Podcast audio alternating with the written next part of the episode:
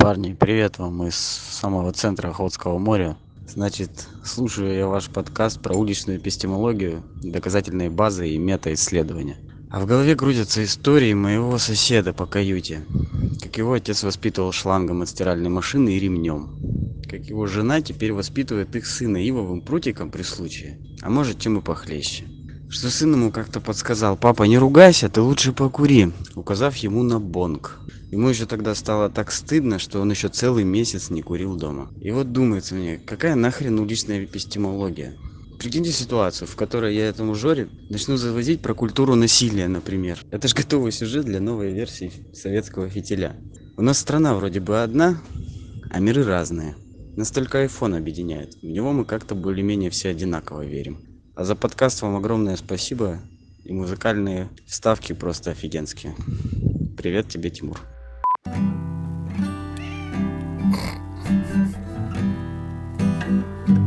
Кот там подпевает, что ли?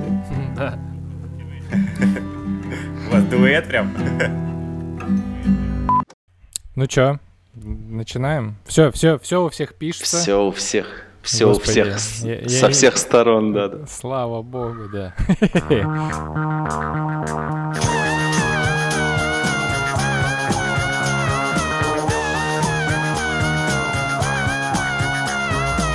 Друзья, привет! Это Легко, Просто и подкаст. Сегодня у нас юбилейный 30-й выпуск. Мы вот записываемся. Э, И все, никто не считает, все такие не в курсе, а это да, это так. Сегодня мы поговорим про лайфлогинг, сейчас чуть немножко попозже. Ну, точнее, дальше мы об... Сейчас мы об этом расскажем.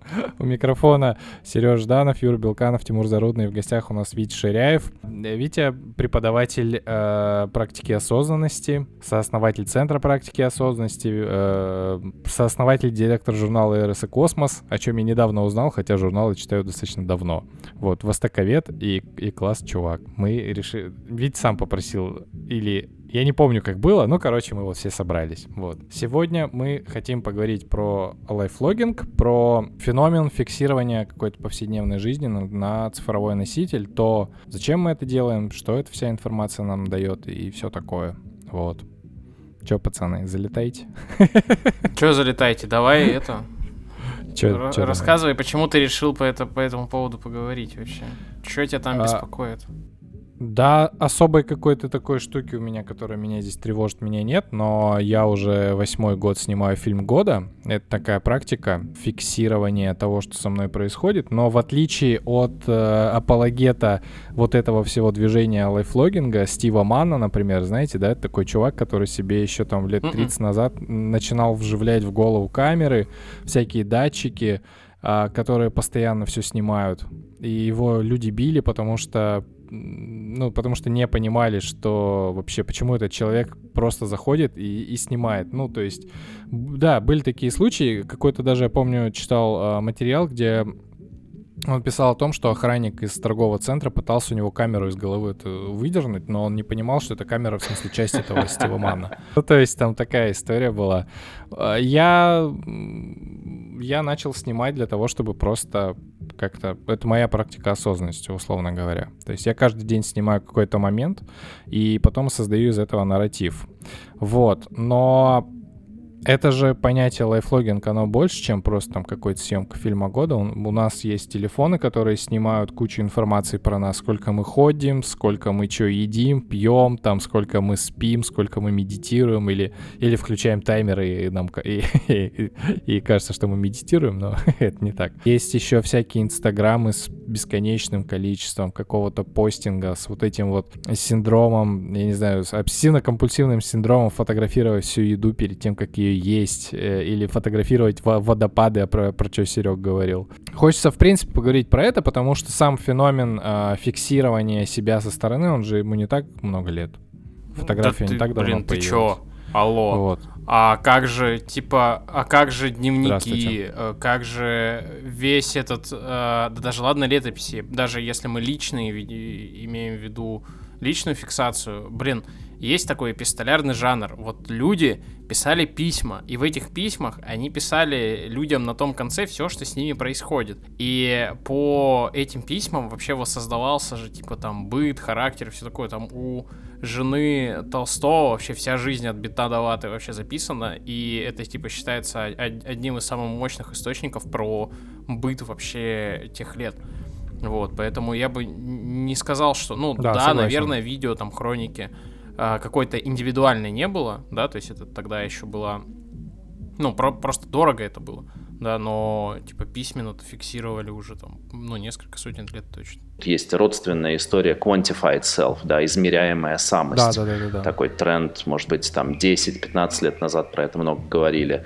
То есть вот как раз типа сколько я сплю, там сколько я ем, там и так далее. Ну, там понятная цель. Э, ты используешь эти данные для работы над собой, скажем так, то есть для модификации себя дальше на основании этих данных ты понимаешь, а, я мало сплю, там, или я, как в современном современных фитнес-браслетах. Типа я там, ой, я что-то часто просыпаюсь, оказывается, ночью, да, то есть мы этого сами, может быть, не, не отслеживаем, но браслет показывает, у тебя частое выныривание из глубокого сна там происходит. Ага, оказывается, надо там купить э, шторы более плотные, как в гостиничках, да, чтобы свет не проникал смотришь, о, поменялось что-то. То есть тут понятна цель, для чего это делать. В логинге, там, не знаю, часов медитации тоже понятна цель, ну, по крайней мере, косвенно понятна цель, что, э, там, не знаю, как с любой другой привычкой, регулярность э, подстегивает продолжать. То есть, если ты видишь циферку, что у тебя там подряд там 120 дней, как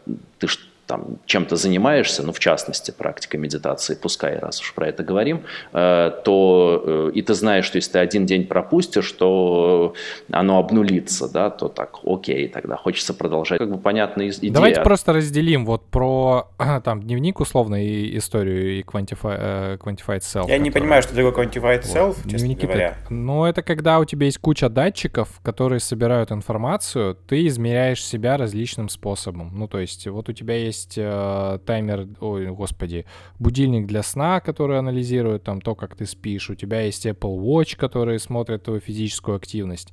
Там у тебя есть там подключенный какой-нибудь э, измеритель инсулина, который там, ну, тоже в этом случае. А почему наверное, датчики? Ну, можно же можно, это делать и, например, через календарь просто.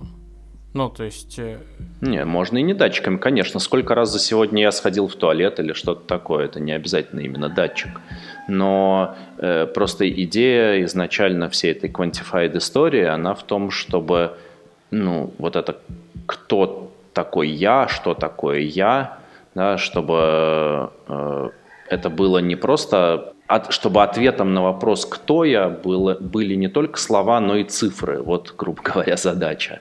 Ну, просто штука в том, есть такая парадигма же менеджерская. Ты не можешь управлять тем, что ты не измеряешь.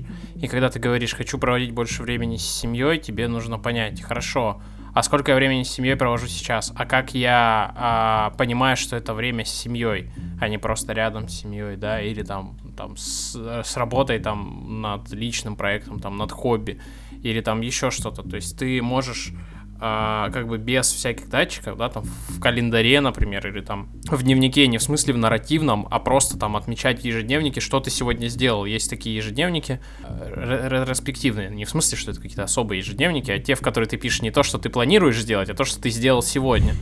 Ну вот. И причем без, без оценок, просто я сегодня с такого-то по такое-то там время делал вот это, тут так, это, это, там отдельные меточки поставил, и ты понимаешь, куда твое время утекает. к сожалению, датчики пока содержание твоей деятельности мерить не научились, и это приходится все делать э, вручную, причем достаточно трудоемко. Это одна из причин, почему я, например, это делаю там супер нерегулярно и только там под запрос.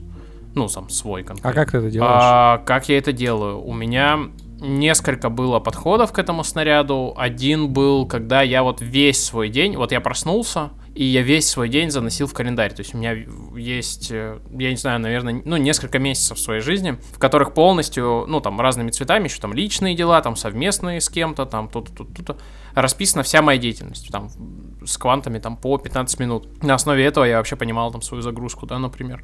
Второе, я использовал достаточно долго Lifecycle, и в первом выпуске нашего подкаста рекомендовал Lifecycle, сейчас я его бросил, потому что в нем нет никаких вообще изменений за этот год. Ну, точнее, я его бросил, потому что он мне зафачил люто статистику за два месяца после обновления iOS, и у меня просто так получилось, что я два месяца просто, типа, спал и сидел дома, и я решил, что я вручную не буду все это исправлять, вот.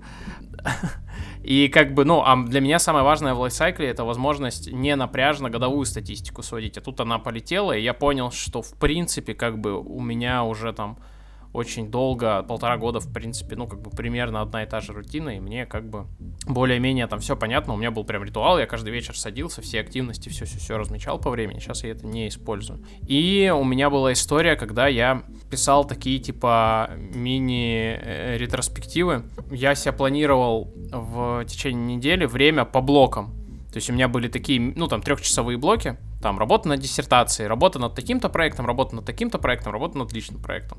Я их расставлял в календаре, в конце недели садился, сколько мне блоков удалось там съесть, что я с ними делал, и вообще, ну, как бы нужно мне там больше, меньше и прочее. Вот, вот так я это делал, это все достаточно напряжно, это работает только если ты вообще четко понимаешь, что ты с этим потом будешь делать, вот, потому что когда тебе кто-то расскажет, как он это время записывает и как его использовать, скорее всего, у тебя нифига эта штука не поедет, потому что ты потом не поймешь, что с этим делать, вот, ты обмерил и такой, э, что дальше, вот, и я, если честно, не рекомендую э, это делать э, сильно долго, если у вас есть более-менее там, ну, понятная рутина, если вы там не живете в проектном подходе вообще всегда, и если э, сам этот процесс вас не успокаивает, то есть э, я знаю, ну, я знаю даже по себе, что иногда бывает, ты приходишь домой и такой, бля, а я молодец или нет, а вот что я сегодня сделал, и ты вот эти вот поглаживания самого себя по голове проводишь, когда проводишь эту ретроспективу, что я сегодня делал, где я сегодня был, что как, и вот, как бы, вот, все. Это прикольно. У меня инструмент, э, который, который мне на многое глаза открыл, репортер, возможно, вы знаете его, есть такой Ник, Николас Фелтон, это дизайнер, который еще с 2009 года начал собирать годовые отчеты о своей деятельности, сколько он чашек кофе выпил, э, сколько он сделал перелетов там и прочее, прочее, прочее. И один из годов посвященным, э, был посвящен его отцу, э, ну, то есть он анализировал все там э, дневниковые записи, в, в, которые делал отец в течение жизни, и там были смешные там вещи, сколько занимался тайцзи, там один день, там сколько куда куда-то переехал. Это очень интересно. Ну, вот так вот наблюдать мне хотелось также. И он выпустил вот это приложение Reporter App, которое, э, смысл которого в том, что в рандомное время оно присылает тебе разные вопросы, достаточно простые, часть информации собирает автоматически. Ты их как-то там что-то отвечаешь на вопросы, с кем я сейчас, что я сейчас чувствую, там, э, ну вот ты сам их там можешь формировать, там несколько типов ответов, ну, достаточно удобная вещь. Можешь потом выгружать эту информацию там в формат JavaScript, кажется, там что-то такое, и делать там это на процессинге со свою какую-то штуку выгружать. Короче, интересная вещь, и самое э, забавное в, с этой историей связаны три вещи, условно. Первое, благодаря статье Глеба Калинина Quantified Self я обновил себе iPhone, потому что репортер не ставился на мой старый iPhone. а, во-вторых, благодаря ответам на вот эти на ответы репортера, я понял, что я влюбился в свою нынешнюю жену. Да, потому что я отвечал на вопросы там, о чем я сейчас думаю, я такой, потом смотрю в конце недели, нихера себе. Блин, нифига прикольно, ты покраснел. Очень круто. Жалко, ну, она... Да, а, нет, она это слышит, потому что она сидит рядом, да? Она это слышит, поэтому я покраснел, да. Но Света знает об этом, я ей рассказывал. Это очень классно. Блин, я, прости, я тебя перебью, но у меня есть обратная сторона этой медали. Единственное приложение, которое у меня до сих пор работает такого формата, это Sleep Cycle, дневник сна, автоматический будильник.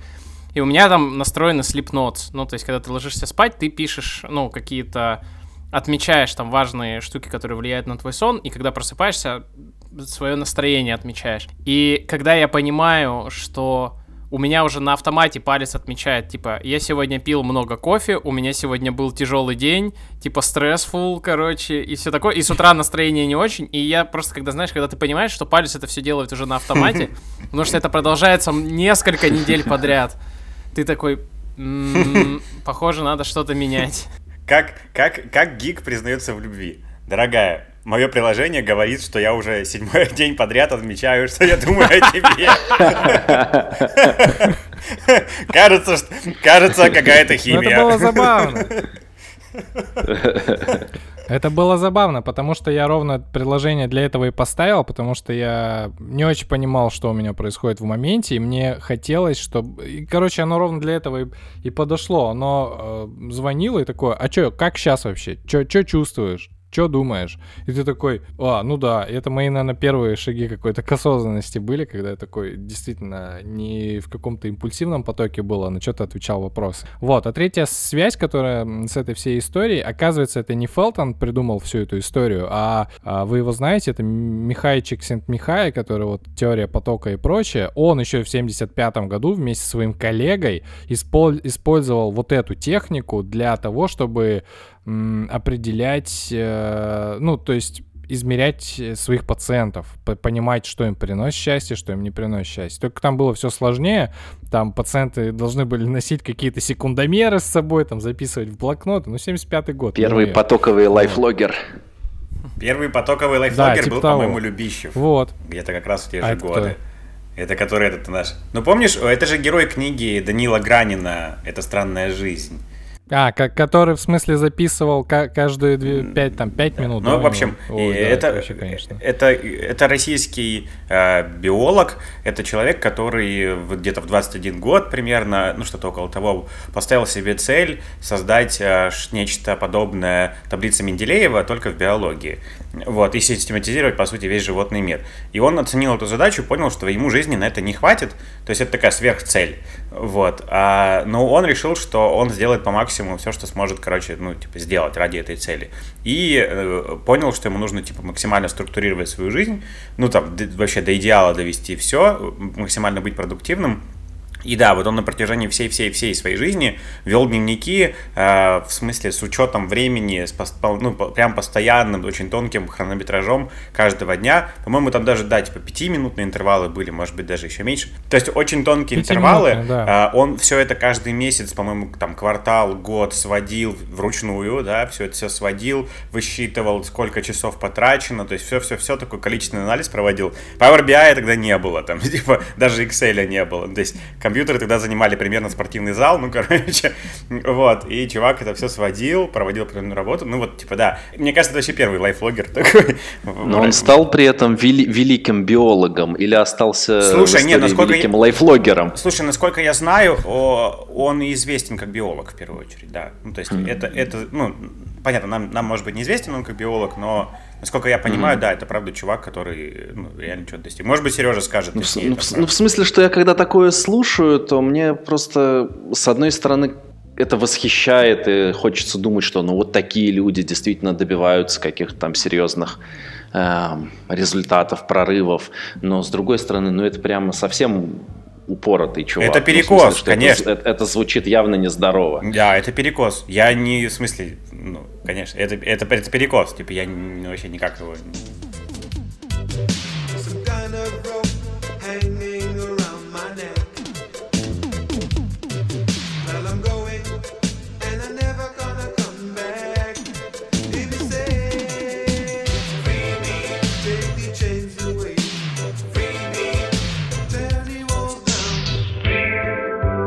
Слушайте, а я вот хочу в обратную сторону вбросить, вот обратно вернуться к видео и к фото. Вот есть же эти приложения, которые, например, тебе предлагают сделать фотку в случайный момент дня. То есть они, грубо говоря, автоматически включаются и просто, да, О, да вот я а, одну да. в день такую. Или вот эта вот история, где ты одну секунду в день записываешь, да, и потом это склеивается в годовой фильм. Вот, вот это же тоже, ну, вот про, про это. И мне кажется, что, в принципе, это такая какая-то хорошая история. Оно автоматизировано, с одной стороны, с другой стороны, у тебя действительно есть, ну, вот какой-то слепок года или там слепок недели. Э, меня, например, безумно радует каждый раз фича Фейсбука напоминать там что, что я запостил там, несколько лет назад, какая-нибудь фоточка или какое-то событие. И это, ну, реально очень круто потому что это как какую-то связанность вот да, и, и я думаю, что это даже очень, я думаю, что это даже да. довольно экологично. В смысле? Ну, в смысле, что э, экологично в смысле как с точки зрения психологии. Ну, то есть это никакая, ну, типа это довольно аккуратно все происходит, ты вроде не замечаешь, ты можешь не замечать этой практики, но в итоге это может приводить к интересным инсайтам, к тому, что ты замечаешь что-то хорошее в своей жизни, то, что обычно привык, ну, как-то задвигать. То есть, ну, это такая мягкая, мне кажется, хороший способ такой аккуратной терапии. Ну, типа это не какой-то... Да не жесть никакая там, не, не селф-тренинг типа лютый какой-то. Ну да, в отличие от э, какого-то фейкового инста-лайфлогинга.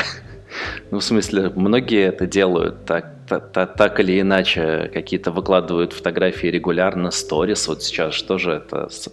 Я вот как-то только в этом году вообще начал, ретроградный чувак, эм, использовать сторис, потому что долгое время не очень понимал, зачем это нужно, если есть обычная лента с обычными фотографиями. Ну, я сейчас не то чтобы сильно понимаю, зачем это нужно, но... Да тут у двоих из, из трех нет Инстаграма, так что Окей, okay, о, супер, супер.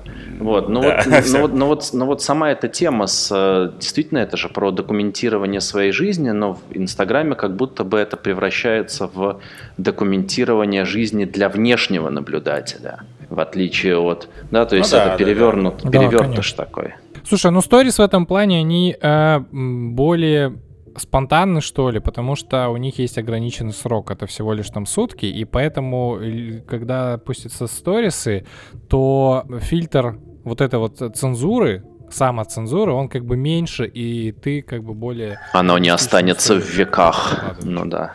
Да, ну как минимум даже там нельзя редактировать Ну типа того, да. Фотки. А, можно, наверное. Ну, вроде, вроде, вроде как да. Вот, но слушай, то, что ты говоришь по секунду дня, например, это же все равно выбор э, лучшего момента, на твой взгляд. Потому что э, вот я пробовал приложение, которое рандомно присылает тебе время, когда надо снимать. И я что-то там через неделю зафейлил, потому что оно мне э, присылало э, только ночью. То есть там смысл в том, что, чтобы оно в течение трех лет ты, короче, должен э, снимать промежуточные вот эти вот, э, вот моменты. И, короче, мне реально только ночью прилетало. Я такой, не понимаю в чем прикол. Давай, мы все-таки перепрыгнули. Мне кажется, хочется э, разделить на Quantified Self вначале, нач... ну, как-то закончить логически эту историю. Много чего собирается. Вы чем-нибудь пользуетесь потом этим? Блин, ну, про много чего собирается, смотри, и мне кажется, это важно, там, важно отметить со сторис штука, которую многие недооценивают как вот э, инструмент лайфлогинга, это мессенджеры. Вот у меня есть люди, с которыми я говорю постоянно. Если взять нашу переписку с Леной, то, в принципе, можно фактически каждый день посмотреть, о чем мы там думаем, э, чё, над чем мы там смеемся, на наши планы какие-то и прочее. Мы недавно откопали мы когда только начинали э, наше общение, мы общались в WhatsApp, потом перепрыгнули, конечно же, в Telegram. И у нас э, история нашей переписки, самой-самой первой, короче, самой романтичной, она вся есть в WhatsApp, мы ее недавно перечитывали.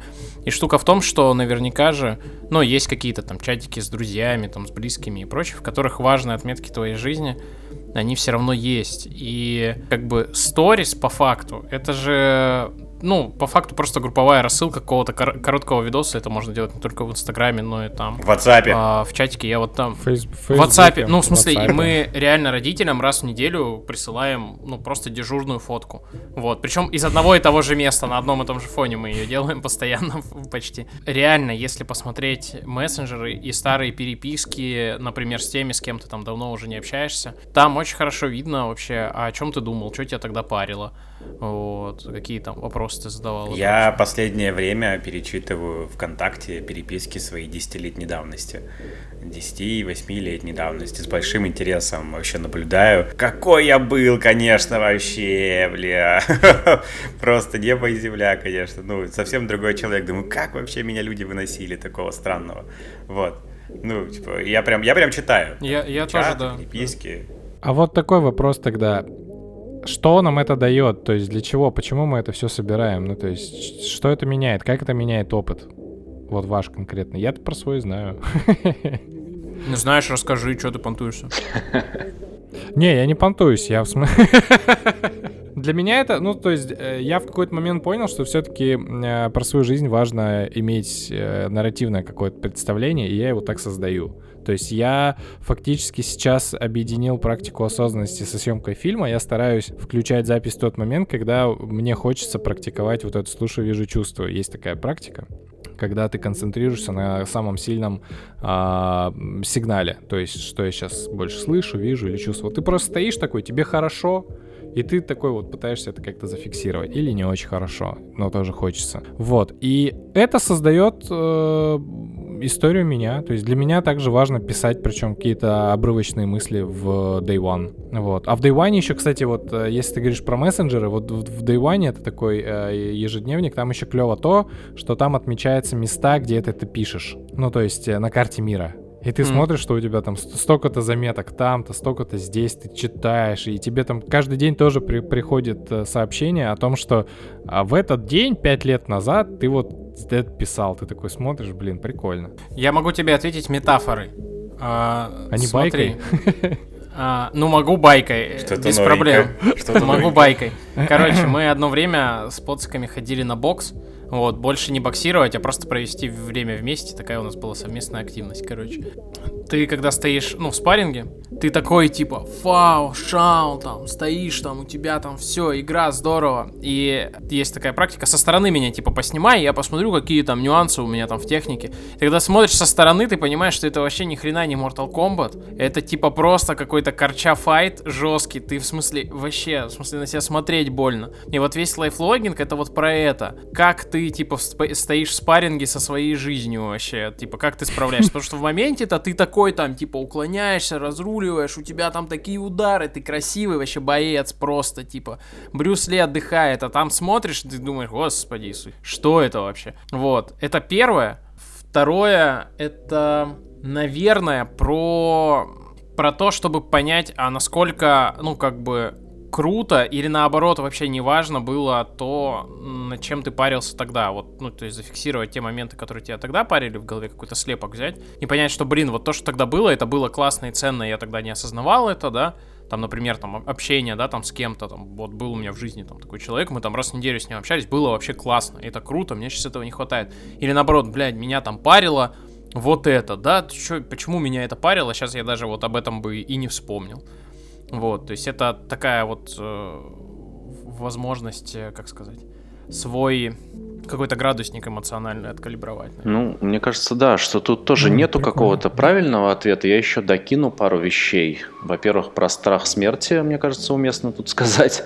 Во-вторых, да. во- во-вторых, про предвкушаемые воспоминания по Канеману. И что-то было третье, но вспомню, скажу. Ну вот про предвкушаемые воспоминания сначала. Вот, э, есть такой знаменитый психолог, да, Даниэль Канеман, который в 2002 году Нобелевскую премию по экономике получил за когнитивные искажения. Ну, не в смысле за когнитивные искажения, а за, за открытие когнитивных искажений э, и как это влияет на наши там все покупательные, эти все паттерны потребительские.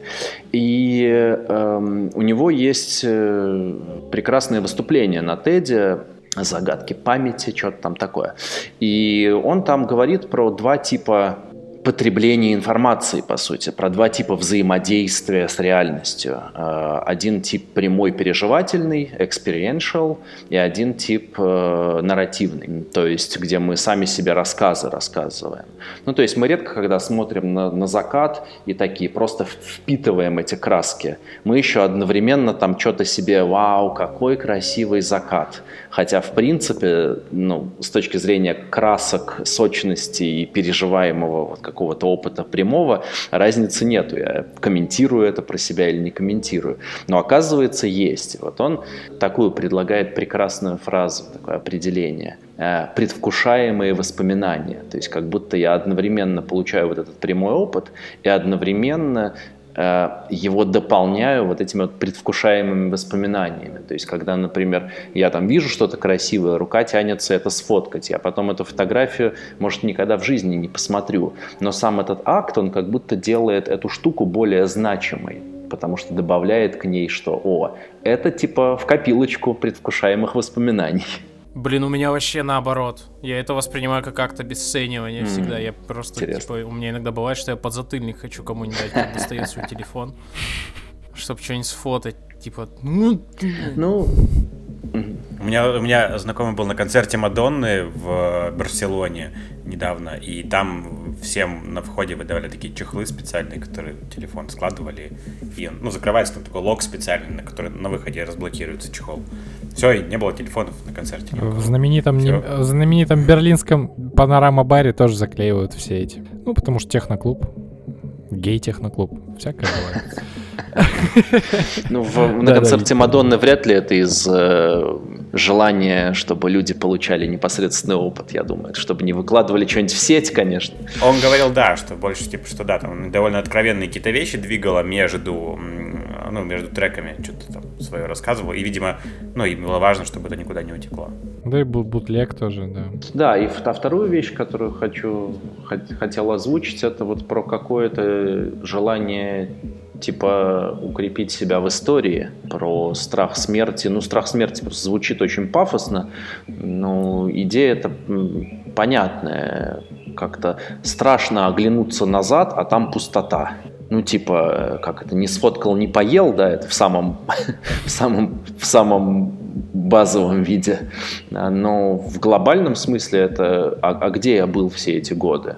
И вот ко мне даже на индивидуальную работу люди приходят с такого типа запросом, что, мол, не успел оглянуться, снова пятница, не успел оглянуться, снова пятница. А что было, что делал, да, вот, вот это вот. И это, ну, внутренне экзистенциально переживается, страшно. То есть хочется, чтобы там было чем-то значимым, это для меня заполнено. И вот это, мне кажется, ну, неплохо неплохо может подкрепляться и фото, и дневниковыми, и, в принципе, любыми способами такого лайфлогинга. Я делал звуковые заметки, но потом понял, что... Ну, в смысле, мне было разные форматы интересно попробовать, разные каналы, но со звуковыми я понял, что я это совсем не переслушиваю и перестал это делать в какой-то момент. А вот фоточки регулярно пересматриваю в том же Инстаграме или вот когда Facebook подсовывает. Это, мне кажется, довольно удобно. Это вот к, к тому, о чем тоже Тимур говорил, про а, какую-то связанную историю самого себя, кто я, что я. А, да, а третье, то, что я как раз хотел сказать, это про перезаписывание воспоминаний. То, что э, каждый раз, когда я вспоминаю про что-то, что со мной происходило в прошлом, это воспоминание обновляется, то есть оно перезаписывается в прямом смысле слова. Поэтому, если мы сознательно вкладываемся в то, чтобы какую-то для себя эту историю конструировать, то потом, вспоминая это, она укладывается все более четенько четенько, что ли.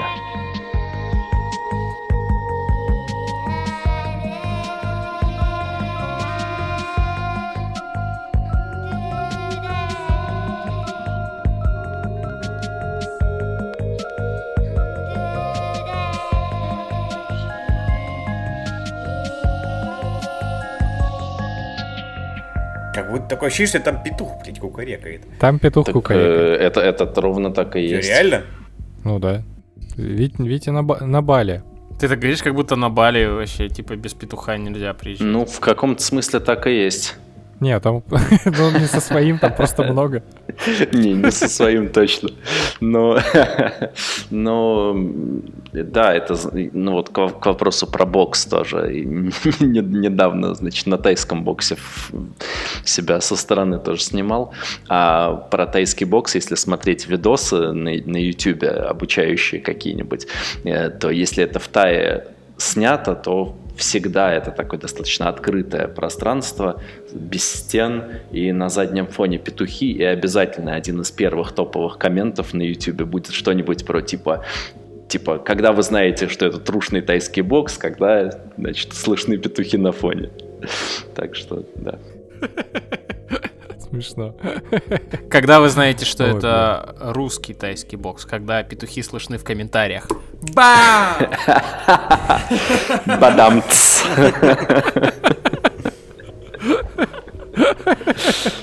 Хорошо, хорошо. Серег, Юр, мы вот рассказали с Витей, как мы что делаем. Я тоже что? рассказал, что я ни хера Мне не кажется, делаю. Серега, Серега же там что-то метафоры отвечал, по-моему. Да, ну Серега, да, рассказывал про приложуху, приложенько, про мессенджер. Мы про мессенджер классно, да. Юра, ты как собираешь инфу? Сейчас прям я... Я вот, Витя, когда говорил про фотографию, я вот э, вспоминаю свой опыт фотографирования, ну, в смысле, когда я что-то, как, как, как зачем я фотографирую что-то, вот я что-то фотографирую, там какие небо, закаты, улицы, какие-то вывески, типографику какую-то классную фотографирую, вот. А, в тот момент я не думаю особенно зачем. Ну, типа, я смотрю, э, если я иду по мосту, какой-нибудь красивый закат, я замираю, смотрю, там, минуту могу стоять, залипать, смотреть, сфотаю, пойду дальше. Вот, ну, типа, не знаю, какой-то рефлекс сфотал, вот. Но я замечаю, что я возвращаюсь много к фотографиям, я пролистываю, перелистываю фотографии, э, чищу какие-то дубли, то есть я вот в своем фото, фотоленте, вот в этой в телефоне, я, ну, там, регулярно появляюсь, что-то смотрю, вот.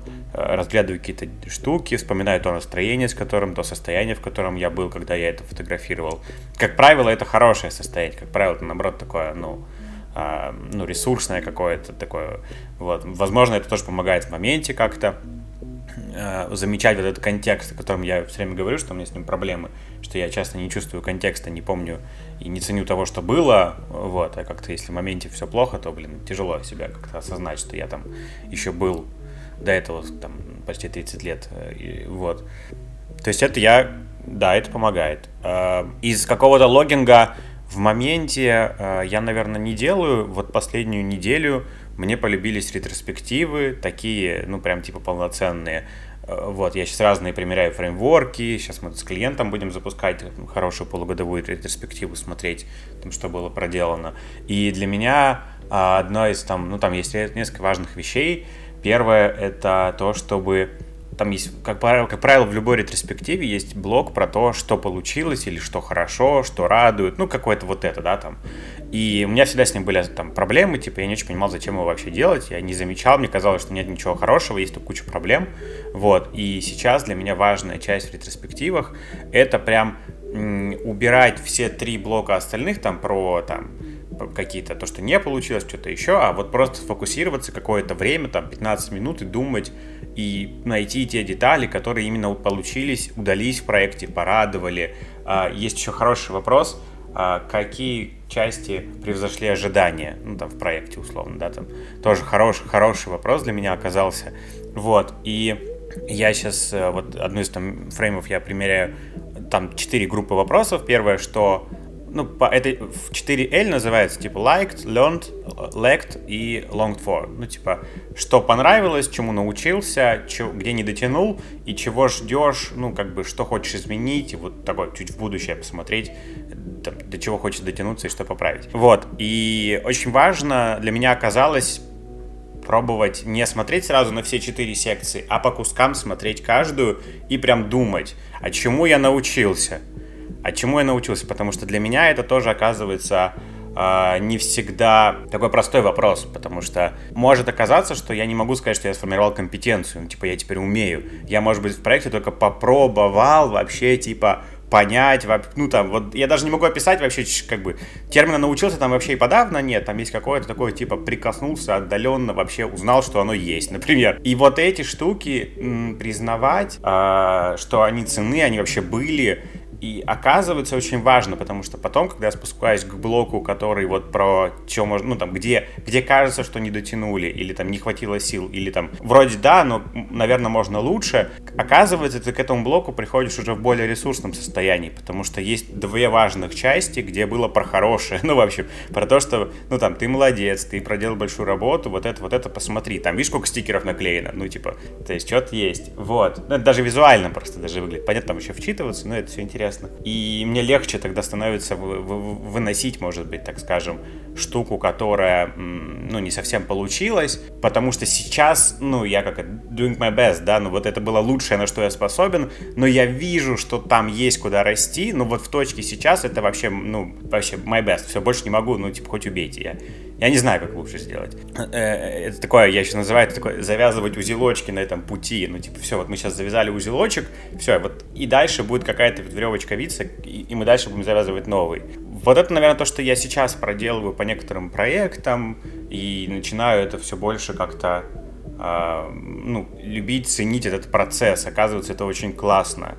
Э, мне легче ценить себя, свою работу даже через это. Вот. Ну, наверное, вот так. Не знаю, лайфлогинг ли это. Слушай, ну это очень круто звучит. Э, просто мне, мне это откликнулось, потому что я вот несколько раз проводил, задизайнил и провел такой восьминедельный курс по продуктивности, по осознанной продуктивности. И там, то есть это не про выше, больше, сильнее, да, а больше про что меня наполняет, как я вообще чувствую, что я двигаюсь в том направлении, в котором я хочу двигаться, да, больше про ценностную сторону. В частности, мы там касаемся вопроса жизненных циклов. И, ну, в принципе, дня, и года, и жизни, и проекта и так далее. И вот одна из моделей, э, вот такие вот проектные цикл, циклы, как жизненные, наверное, тоже, э, это про то, что есть период начала, период основной работы, период завершения или какого-то там пожинания плодов, э, период празднования и период отпускания, паузы и дальше следующего начала. Ну, ну, как годовой цикл тоже, да, сельскохозяйственный. И вот этот вот период, кусок с празднованием, он мне как-то очень отозвался, и я понял, что, почему мне сейчас захотелось тоже про это сказать, что у меня в жизни это фактически отсутствовало. И сейчас вот я тоже дал себе больше как, даже не знаю, как это правильно сформулировать, больше чего? Больше поблажки, что ли? Больше легкости какой-то в том, что, ну окей, да, можно попраздновать, прежде чем впрыгивать в что-то следующее. Потому что до этого это было как будто бы я еще это не завершил, а уже надо что-то следующее. И тогда я чувствую себя типа живым, каким-то продуктивным, еще что-то такое.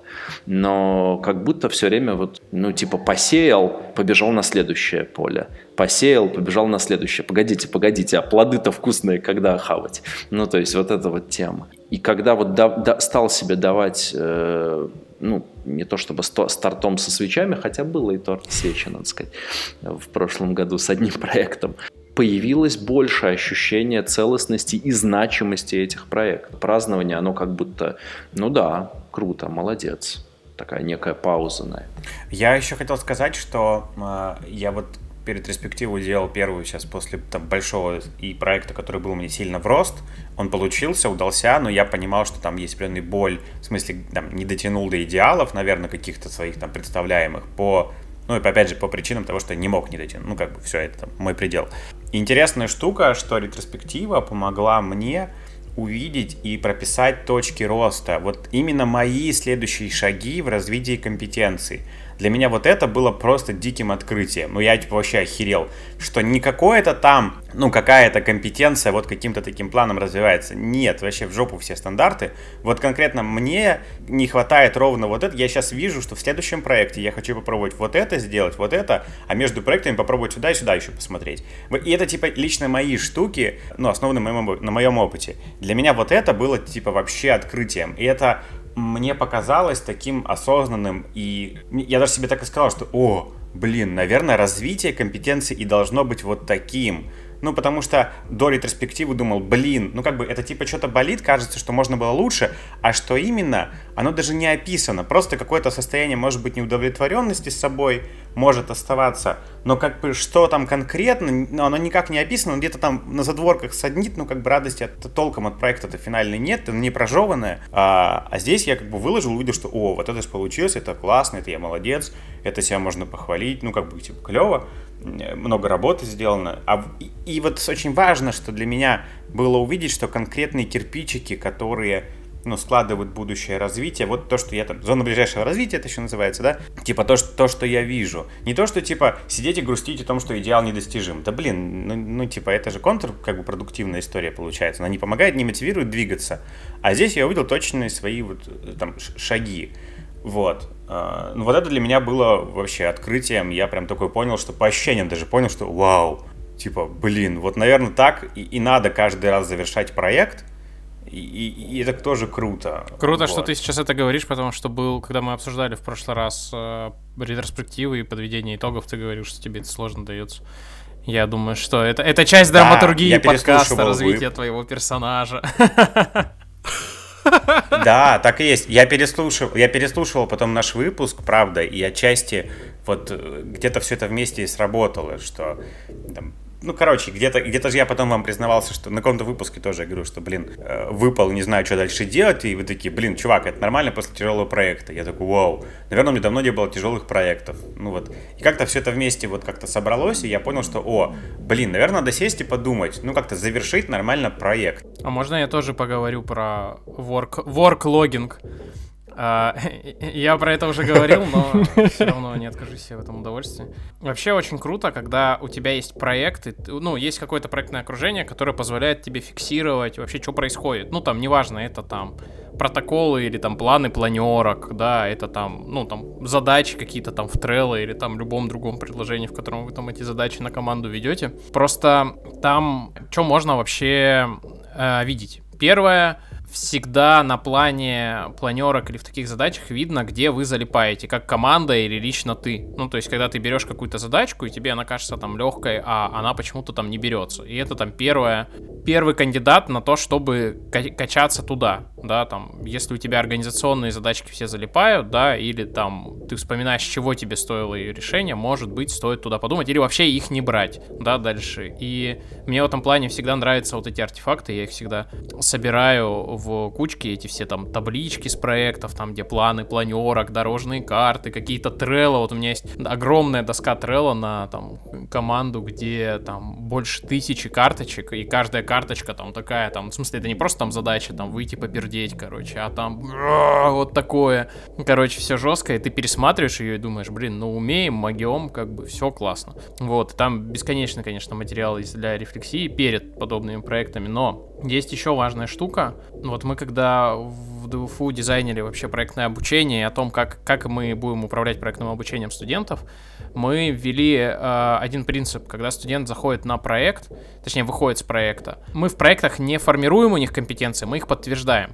Ну, то есть у студента может быть эта компетенция, да, или он может ее сформировать, но там на вот таком-то уровне. То есть мы подтверждаем, что вот это, да, точно да, выше не знаем, но точно там не ниже вот этого уровня. И это важная штука, про которую забывают а, по отношению к себе. Очень крутая штука и для резюме, особенно если вы в проектной логике работает, работаете, и для того, чтобы бороться с синдромом самозванца, это мерить налет часов по вашим ключевым компетенциям. А сколько в часах вы провели семинаров, а сколько в часах вы отмодерировали, а сколько там, ну, в продуктах, да, или там в часах вы сделали там проектов, планов, курсов, еще чего-то. Это очень легко меряется, то есть если просто себе поставить эту задачку, где-то фиксируется, это, ну, то есть если привычку войдет, это очень напряжно, но в моменте, когда ты усомнишься в себе или там в тебе там, заказчик усомнится, ты такой, братан, 10 тысяч часов преподавания, давай поговорим, как бы, кто из нас лучше соображает, как это делать в поле. То есть это очень, ну, очень классно помогает. По вот этим вот, по кладбищам вот этим проектных задач можно найти не только, что ты сделал, но и понять, что ты стабильно вообще всегда с небольшим напрягом можешь делать. На, на самом деле, когда ты уже более-менее, ну, как бы становишься профессионалом, появляется какой-то класс задач, который ты можешь сделать. И всегда возникает вопрос, а хочу ли я, да, там, такой ценой это делать? Ну, то есть, интересно мне, или там, ну, готов ли я там в это врубаться, да, там, на каких-то условиях. И нужно всегда, ну я вот считаю, в запасе иметь класс задач, который ты можешь делать всегда. Вот ночью тебя раз, разбуди, скажи, за 5 рублей вот это сделаешь, ты без проблем. Опа, ГПК станцевал там или еще что-то. Ну, то есть должен быть вот этот э, минимальный какой-то набор, который ты понимаешь, что даже если ты поехал в рейд, у тебя температура там 40, и там или еще, и нужно хоть что-то делать, но ты будешь подавать маркеры там или еще что-то. Ну, вот у меня там есть ряд конкретных там вещей. Я вот, например, тренинг по публичным выступлениям могу провести в состоянии вообще без сознания абсолютного, например. И это тоже очень круто всегда посмотреть, то есть где на тебя можно положиться, потому что когда ты работаешь в большой команде, может возникнуть момент, что есть задачка, и, ну точнее, есть какой-то объем задач, тебе нужно распределить их по какому-то объему людей, и ты понимаешь, что, блин, эти задачки, э, те, которые я беру, там, легче, сто процентов, там, я их сделаю, там, быстрее, качественно, с меньшим напрягом психологическим, чем все в команде. Это очень важно фиксировать, потому что Вот мы там в первой части, да, выработали такую, такую максимум, да, нашего разговора, как бы нарратив против статистики, да, но вот когда ты нарративно подходишь к этому там лайф-логингу или там ворк-логингу, ты можешь подумать про смысл и психическую свою нагрузку. Она же никакими датчиками как бы не меряется, ну, если с энцефалографом не ходить только, она никакими датчиками не мерится, но это самое важное работа, помимо того, что должна быть сделана, должна быть окра- окрашена смыслом, и как бы она еще стоит какого-то количества твоего внутреннего топлива. То есть есть такие задачи, которые ты сделаешь, все вокруг тебя будут говорить, браво, братан, они будут охуенные, но ты внутри будешь вообще пуст. Просто. И они вообще того не стоят. Вот у меня, ну, в жизни было и несколько проектов таких, таких классов задач, которые я понимаю, несмотря на то, что я это делаю хорошо, я в жизни не хочу этим заниматься. Никогда, ни за что. Ну, в смысле, прям совсем нет. На этом мой спич все. Да, я в эту же... Классный спич, я в эту же тему сразу вспомнил, насколько мне помогло фиксировать не только там какие-то рабочие проекты, но и проекты, когда я получал какие-то новые знания и специальности, там вроде обучения езды на автомобиле или там обучение игры на клавишам, когда я после каждой какой-то вот практики заходил и фиксировал, что вот сейчас прям в моменте, чему я научился, там, что заметил, как я себя чувствую, и это удивительно, но магическим образом, там, через там 2-3 таких, 2-3 таких записи я начал замечать больше деталей, которые я бы обычно не замечал. Что мне вот это дается легче, вот это мне дается сложнее, вот здесь какой-то затык такой, нифига себе, такой простой, но супер действенный инструмент. Вот. Поэтому пользуйтесь. Я Слушайте. хотел еще добавить, что мы вроде полезли там в тему, что это типа worklogging, и я там говорил про ретроспективу проектную.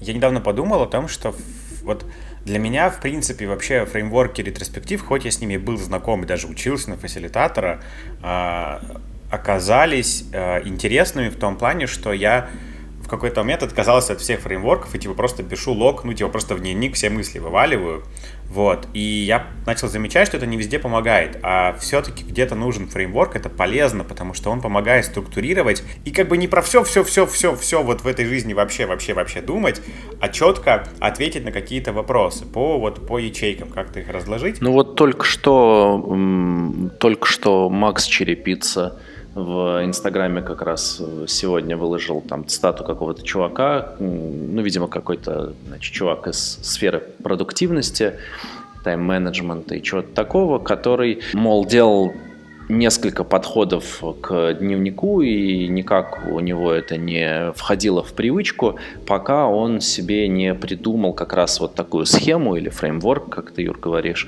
какой-то там набор вопросов, просто на которые э, он отвечает каждый вечер. Вот где-то типа 9 вопросов или что-то в таком духе. И это действительно удобно, что если это типовые вопросы, то у тебя потом есть там 365 ответов на вот этот вопрос, вот 365 там вот таких ответов, на этот вопрос там 365 таких ответов. Это довольно прикольно.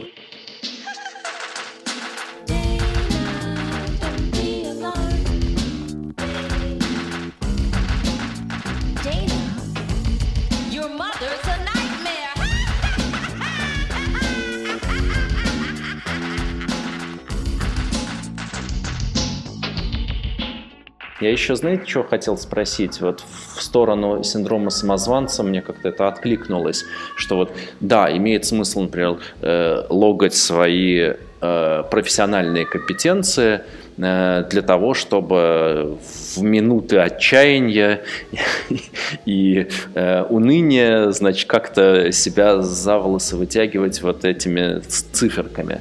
И, и в связи с этим такой вопрос. А вот если бы была какая-то, ну, супер универсальная, был бы какой-то супер универсальный способ логинга чего бы то ни было, то какие бы сферы или аспекты своей жизни вы бы вот таким образом записали бы, чтобы потом на это как-то отрефлексировать, посмотреть со стороны. То есть это, это про что было бы. То есть мне на вскидку, например, приходит, что, наверное, про общение с близкими людьми я бы хотел посмотреть со стороны. Да, вот такое именно спонтанное, не, непреднамеренное. Посмотреть вообще, ну, типа, насколько часто я мудак, условно. А, вот какие-то такие вещи. А, что бы это еще могло быть? Что, ну, в смысле, при, приступы осознанности. Приступ знаешь, осознанности. Да, да, я У него приступ осознанности, быстрее на помощь, есть прокрастинатор в самолете. Это в смысле, когда ты идешь такой просто и вот с какого-то щелчка ты такой, о, я все типа чувствую, мне все хорошо и, и прочее. И часто это бывают совершенно какие-то случайные моменты, которые не связаны ни с какой причинно-следственной связью серии «хорошо потрудился, вот тебе, осознай свое бытие». А для, а для чего ты бы хотел это записать каким-то а образом? обратить внимание на... Ну, просто на них обратить внимание, что они часто не связаны с тем, что я делаю. Это, знаешь, это вот э, благодаря вот этому исследованию ага. Из которого Фелтон сделал историю, он понял, он сделал как раз вывод о том, что люди чаще всего счастливы э, в процессе работы, но они при этом осознанно не любят свою работу и не любят туда ходить, потому что у них какие-то вот такие... Я сейчас, у меня будет, не, у меня, у меня будет ответ немножко в сторону.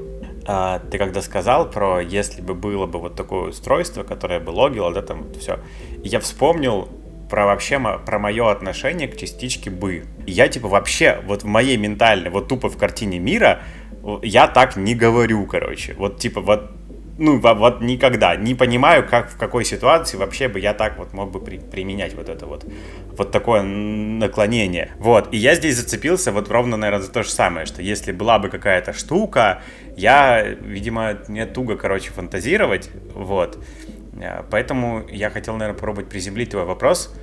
Ладно, и по-другому. Я довольно много рефлексирую и так, почти безостановочно, вот, даже, наверное, чересчур, вот, и поэтому я не могу сказать, что я довольно неплохо отмечаю динамику в себе и в каких-то нюансах, плюс я ее на, ретро, на ретроспективе, на, на, псих, на общении, в общении с психотерапевтом отмечаю какие-то штуки, проговариваю вслух, и в целом, ну, у меня нет какой-то потребности, ну, вот такой бы-бы, да, вот есть. Я могу чего-то не знать, что мне, правда, полезно было бы отрефлексировать или, да, там как-то посмотреть. А у меня было больше всех времени на подготовку, поэтому я... Поэтому я продумал ответ. Погуглил? А. А, не, кстати, достаточно быстро я этот ответ, э, ну, как бы, он у меня всплыл в голове. Вот что бы я такое хотел логать, я его записал, и, в принципе, э, ну, бывает такое, напишешь, и потом такой, не, это булшит, чувак. Ну, я вот смотрю, вроде нет. Вроде я правда этого хочу. А, я бы точно хотел бы отслеживать время с, с близкими. Ну и причем вот не просто рядом, там, типа, сидеть там или еще что-то, а вот правда, когда вы время, типа, вместе проводите, потому что это, типа, важно для меня. А дальше начинаются тяжелые наркотики, поэтому приготовьтесь. А, первое, я бы хотел э, логать счастье, какой-то индекс счастья или прочее, ну, то есть э, свой личный. Вот как я вот чувствую, вот в этот момент мне прям вообще не просто кайфово, а я вот прям вот, вот счастлив. Второе, я бы хотел э, логать э, осмысленную деятельность, то есть в этот момент эта деятельность не пустая, это работа не ради работы, это работа не потому, что нам надо, а это вот именно осмысленная моя деятельность, даже если я ничего не делаю, но это вот осмысленно. Вот это я бы очень хотел логать, мне очень интересно, сколько у меня такого, потому что у меня бывает, правда, я вот с ужасом осознаю во время ретроспектив, что там треть месяца были пустые абсолютно, ну, то есть я много чего делал, но смысла там не было вообще. А вот для меня смысл это ключевая характеристика деятельности, если его нет, у меня напряг возрастает просто в разы. Если я понимаю смысл, то у меня нет напряга. Соответственно, третье, что я бы хотел э, мерить, это напряг вот эти обороты, да, вот этот внутренний тахометр и внутренний ресурс, да, потому что я же, ну, я, я к этому подошел как к инженерной задачке, нужно повесить на, на панель приборов такие, как бы, датчики, да, которые позволят тебе этим самолетом, как бы, управлять и во время тумана идти по этим приборам, да, вот на пересечении, там, счастья, смысла и вот этого напряга можно достаточно хорошо, как бы, этим управлять. И мне кажется, когда нарративные все вот эти техники лайфлогинга, которые мы обсуждали, используются, они вот где-то там, где-то для этого они нужны там с нюансами. И пятое, что я бы хотел мерить, я бы хотел мерить экспу. Вот, потому что э, в конце каких-то факапов, больших проектов или чего-то такого, что как ураган тебя захватывает, мне хочется вот как, блин, в конце каждой серии Саус Парка или там Симпсонов сегодня мы многому научились. И вот мне хочется я очень люблю компьютерные игры и РПГ, и мне хочется мерить, насколько многому мы сейчас научились. То есть, типа, это было очень тяжело.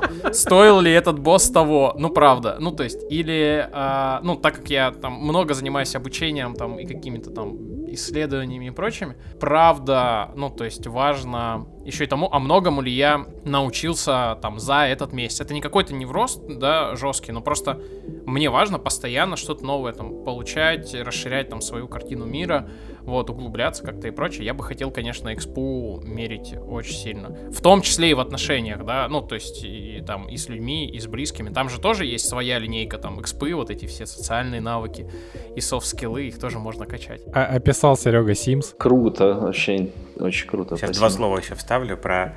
Эм, в скраме есть вот эта хорошая, на мой взгляд, штука, когда э, команда э, там на, ну, на планерке, ну, условные планерки, там, скраме стендап называется, собирается и обсуждает задачи из бэклога, которые берут в работу. И вот эта штука, когда все задачи бенчатся. Ну, то есть, это еще называется какие-то карты, покер, специальные у них там есть. Короче, история простая. Все берут задачку из бэклога, говорят, я буду пилить там клавиатуру, грубо говоря, там, ну, условно делать.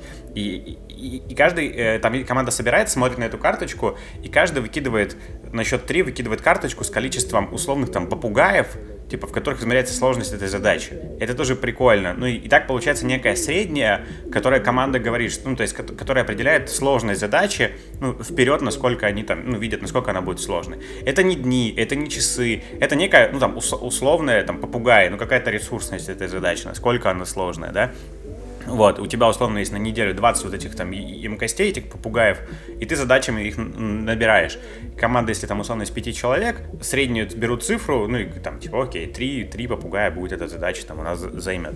Тоже хорошая штука, которая там немножко усредняет вот эти вот ожидания, где-то страхи вскрывает, что-то еще. Ну, тоже хорошая. Вот. Я не понял, как, как можно выкидывать попугаев? В смысле, что можно, можно понять, сколько у тебя... Все выбрасывают насколько свою ставку. для тебя она сложная. А Но... А что значит выбрасывать? Ну, у них карточки прям буквально, то есть, как бы кто-то говорит, вот эта задача, на счет 3 э, выкиньте карточку, на которой написано, сколько вы считаете она будет весить и там кто-то два, а, кто-то окей. три. Каждый, каждый цифры. определяет да. это для себя и, вы, и выкидывает свое число, а потом определяет среднее между всеми. Окей, да, понял. Ну, потому что когда ты идешь R&D, у тебя, да, деятельность, ты не понимаешь, ты еще этого не делал, ты не, не можешь понять, сколько часов да, Да, да, да, понятно. И такой способ как-то понять примерно настроение вообще команды к этой задаче.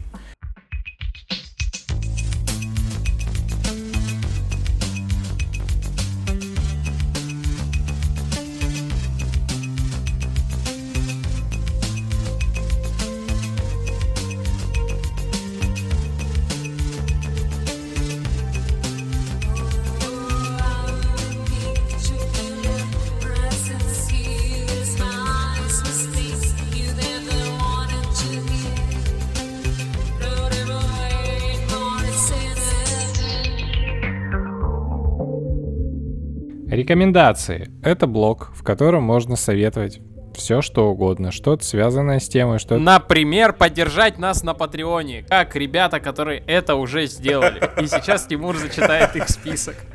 Серега зашел с ходов, да. На самом деле, э, сегодня, сегодня у нас э, удивительный день, потому что э, нам на Patreon написал Дима, который нас слушает уже давно, и такой говорит, чуваки, вы же там на микрофоны копите? А давайте я вам куплю, сколько вам надо? Мы такие, «А, он говорит, ну, мне просто делали кучу добрых вещей, и я понял, что пришло время, э, типа, мне отплатить. Вот. Да, мы вообще в шоке. Блин. Да, Дима, спасибо тебе огромное. Мы, да, мы э, один микрофон он нам подарил, он скоро придет. А еще один мы наконец накопили на накопленные патреоновские денежки.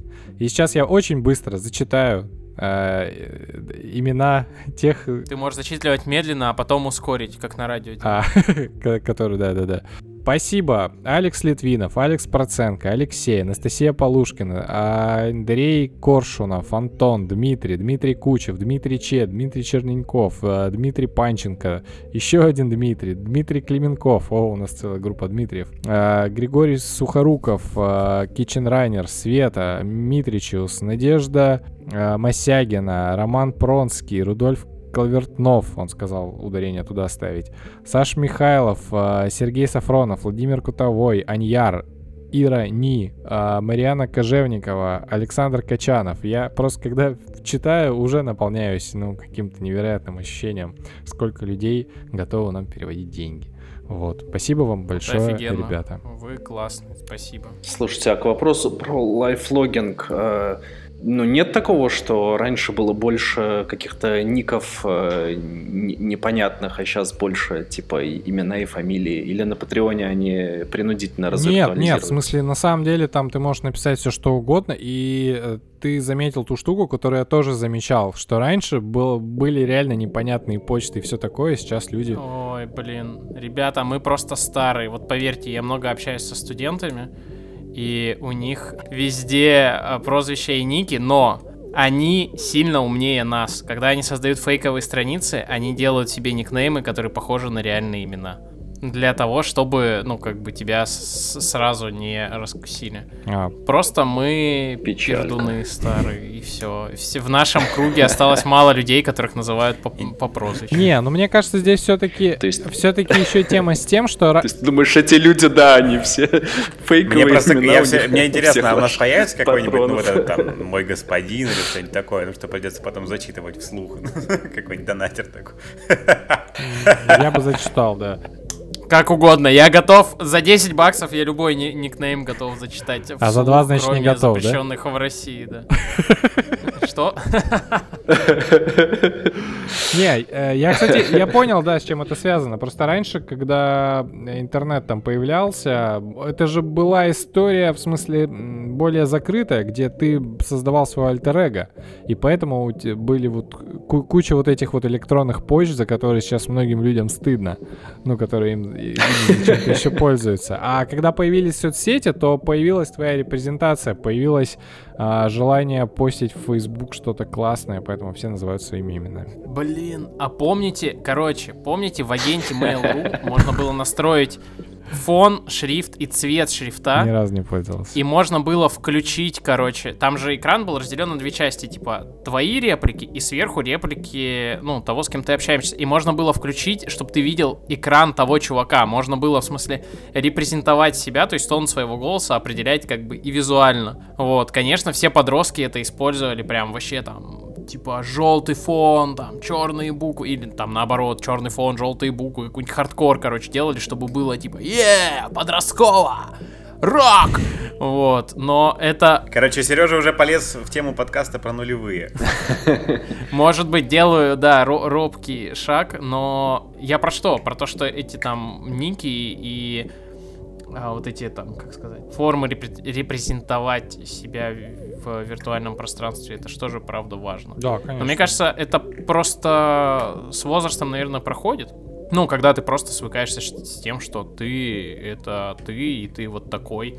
Вот подростки же ищут себя, поэтому... Как Юра говорил, да, за, за, а потом заходишь в 10, 10 лет назад, там, что писал у себя на стене, там, или что-нибудь такое в ВКонтакте, такой, о. Так, ну что, кто начнет? Витя, давай, посоветуй что-нибудь. Э, слушайте, ну вот э, мне, наверное, в плане вот всей этой лайфлогерской темы мне очень откликнулось то, что Сережа сказал. И у меня как-то есть понимание, как логать и уровни счастья, и уровни напряга, и уровни ресурса. Ну, чуть-чуть сложнее со смысленной деятельностью, ну, я имею в виду именно с точки зрения того, как это трекать, но в целом тоже это возможно, может быть, просто э, не пятиминутными отрезками, но часовыми, например, отрезками, да, или там полудневными. Но, в общем, э, есть история с, например, как минимум с уровнем счастья. Я не знаю, как порекомендовать это как ресурс. Я могу оформить это в виде какой-то PDF-ки и просто, э, можем это прикрепить, наверное, в э, шоу-нотсах. Да, ништяк. Вот. Есть э, шкала э, из 7 или можно из 9, и общая логика очень простая, могу ее в, там, в минуту описать. То есть вы сперва пишете свой минимум и свой максимум, ну то есть типа вот то, как я себя ощущаю, когда я счастлив. И по возможности это там пару предложений, 3-4 предложения. Потом то же самое на ноль, типа когда полный одище, то это ощущается вот так, я вот так себя веду, я вот то делаю, я так переживаю это внутри там и так далее. Потом вы пишете типа, ну, середина, то есть пятерка, если это девятибальная шкала. Да, ни рыба, ни мясо, ну, типа окей. И потом вы потихонечку заполняете и промежуточные, ну, потому что очень сложно понять, что такое 2 по девятибальной, да, или там 6 по девятибальной. Поэтому вы идете от, от, от экстримов, да, от, от верха и от низа, потом типа серединка, и потом чуть лучше, чем серединка, чуть хуже, чем серединка.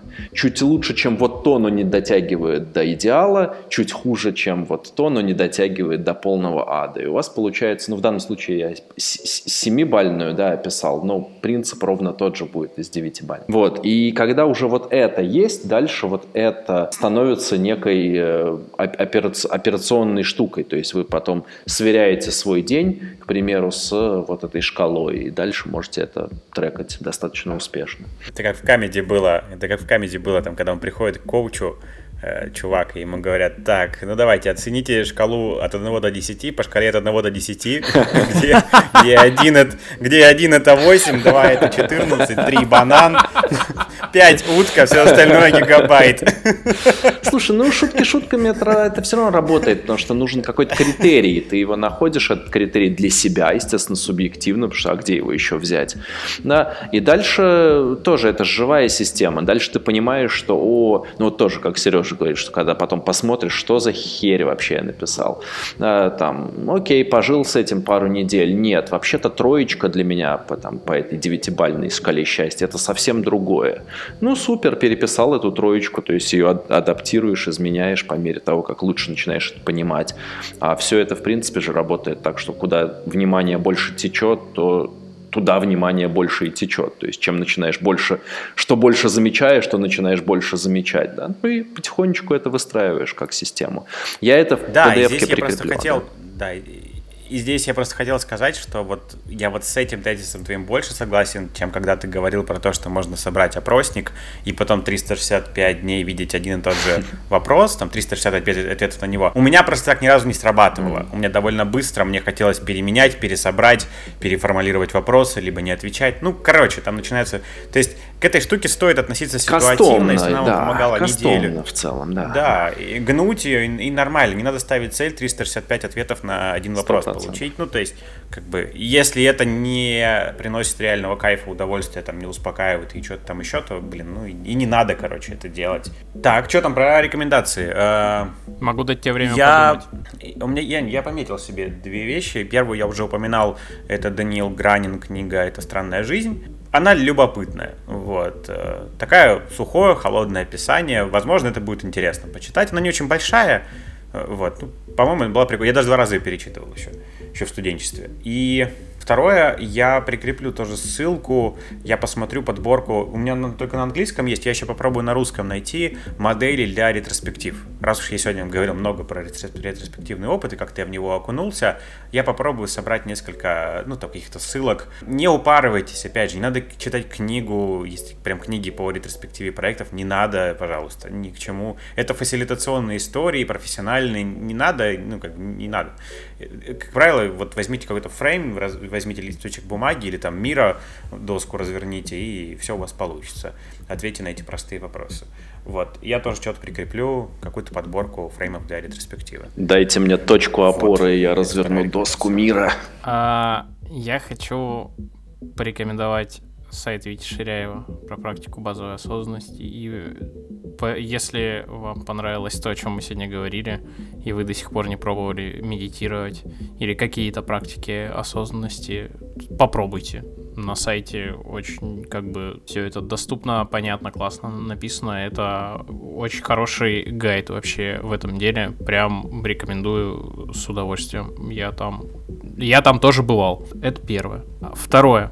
Я бы хотел порекомендовать две книжки художественных. Мне кажется, что они по тону подходят э, к тому, о чем мы сегодня говорили. Первое — это «Одноэтажная Америка» Ильфа и Петрова. А, это вот как раз-таки пример, э, понятно, это художественное произведение, но все равно это пример того самого эпистолярного жанра, и там достаточно много таких э, нюансов, о которых мы сегодня говорили. Когда советские люди приезжают в Америку, и они анализируют, а как там люди живут, а почему они так себя чувствуют. То есть это же, это был кардинально вообще э, разные были миры. То есть а, авторы не только пишут, как они там время проводят, что они чувствуют, но и они анализируют, причем достаточно глубоко, что происходит с той стороны. Это великолепная книжка а, с точки зрения именно культуры понимание, ну или посмотреть вообще, на что можно обращать внимание, когда едешь в другую страну, для меня это прям вообще гайд. А вторая, более лайтовая, это Сергей Довлатов «Чемодан». Это перечень каких-то баек, наверное, больше, но они, блин... Ну это лайфлогин, конечно. конечно. Это лайфлогин. Они... Очень, очень крутой. Блин, Довлатов да. просто, Довлатов просто пушка вообще, конечно. Очередь у пивного ларька я никогда не забуду. Блин, да. Меня очень расслабляет. Я реально в... Есть еще на Ютубе есть э, все, ну, рассказы из чемодана, за зачитанные самим Довлатовым на Радио Свобода, и это супер, короче, кайфово, у меня когда какие-то сложные там дни или какие-то поездки, в которых там нужно расслабляться, там, уходить в себя, я вообще с удовольствием включаю. Ну, для меня реально как, как аудиогайд по медитации работает. Очень рекомендую. Ну, помимо того, о чем он пишет, это само по себе там не безинтересно, и язык его тоже. И еще одна штука, я постараюсь найти эту статью, но кратко ее перескажу на случай, если не найду. То ли на Хабре, то ли на Висишке один чувак писал, как он целый год мерил осознанность в своей деятельности. Он придумал методику, и он рассказывал про результаты, сколько в работе программиста вообще есть осмысленных часов и насколько, ну, как вот от, оценивать вообще свои способности к такой деятельности. Очень просто. Поставил копилку на стол, и он работал то ли по помидорам, то ли по другим таймерам. И в конце каждого помидора, если ему как бы... Если он чувствовал, что он работал в потоке, и это было классно, он клал туда монетку. Вот, и это была непрозрачная такая штука, и он их, как бы по итогу эти монетки пересчитал. То есть он просчитал, сколько часов постфактум он считал осмысленными и поточными. Там есть еще, ну, какой-то там аналитика, какие-то выводы из этого тоже не безинтересные, но, в принципе, ну, можно использовать в работе достаточно просто, если у вас есть возможность работу по таймеру а, отмерять. Я, честно, постараюсь найти статью, но не обещаю. А я начну, с, во-первых, еще с двух э, сайтов Вити.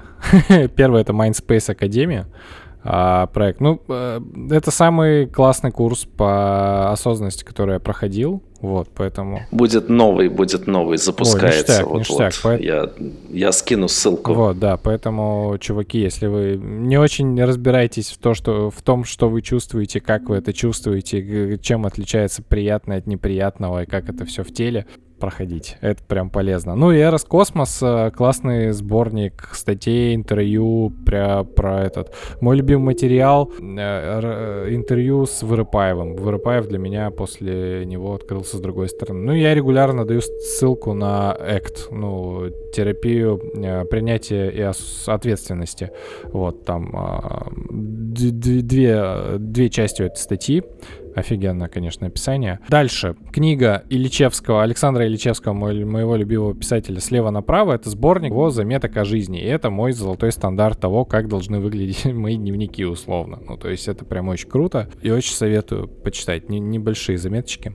Фильмы. Раз я как связан с документалистикой, то два фильма, которые связаны с лайфлогингом, так или иначе. Первый называется «Котлован». Я его не видел. О нем писал Сергей Король. Он его посмотрел на Берлинале это сборник обращений к Путину. А, начиная от упоротых, э, ну, в смысле, людей, заканчивая какими-то, заканчивая людьми в отчаянии, ну, то есть, которые там нахер посылают и прочее. То есть, это смонтировано таким образом. Сергей писал, что там люди, там, ползала уходило там очень быстро. А, вот. А второй фильм называется «Дорога» не помню имя, имя, фамилия Калашников, режиссер. Это фильм о России собраны с видеорегистраторов, то есть записи видеорегистраторов. Там mm-hmm. тоже достаточно интересная драм- драматическая история. То есть там и горящий лес, и какие-то пьяные драки, и вообще, и вот этот мем, когда из машины выбегают люди в ростовых куклах и начинают избивать кого-то на дороге, ну то есть кто-то их, кто их подрезал, то есть там тоже какая-то дичь. Ну и для хабаровчан. Этот эпизод выйдет 6 марта в пятницу, а 7 марта, если вы живете в Хабаровске и слушаете это все в пятницу, приходите в обсерваторию. Я буду показывать фильм э, Тарковского «Зеркало». И это тоже одна из э, главнейших в моей жизни, наверное, каких-то визуальных работ про жизнь, про то, как создавать нарратив. И, ну, вот, это очень классный фильм, который нифига не в нем непонятно, но его нужно воспринимать. И если вы... Ты так сказал, что это, ты так сказал, что это одна из главных в моей жизни вообще работ. Да, да, да.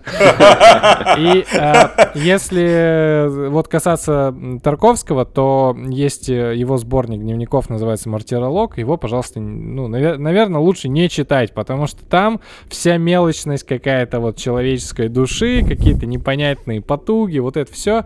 У Тарковского лучше получается рассказывать о своей жизни через какие-то визуальные образы. На этом все. Ребята, спасибо. Это было очень здорово. Спасибо. Интересно. Классно пообщались. Да.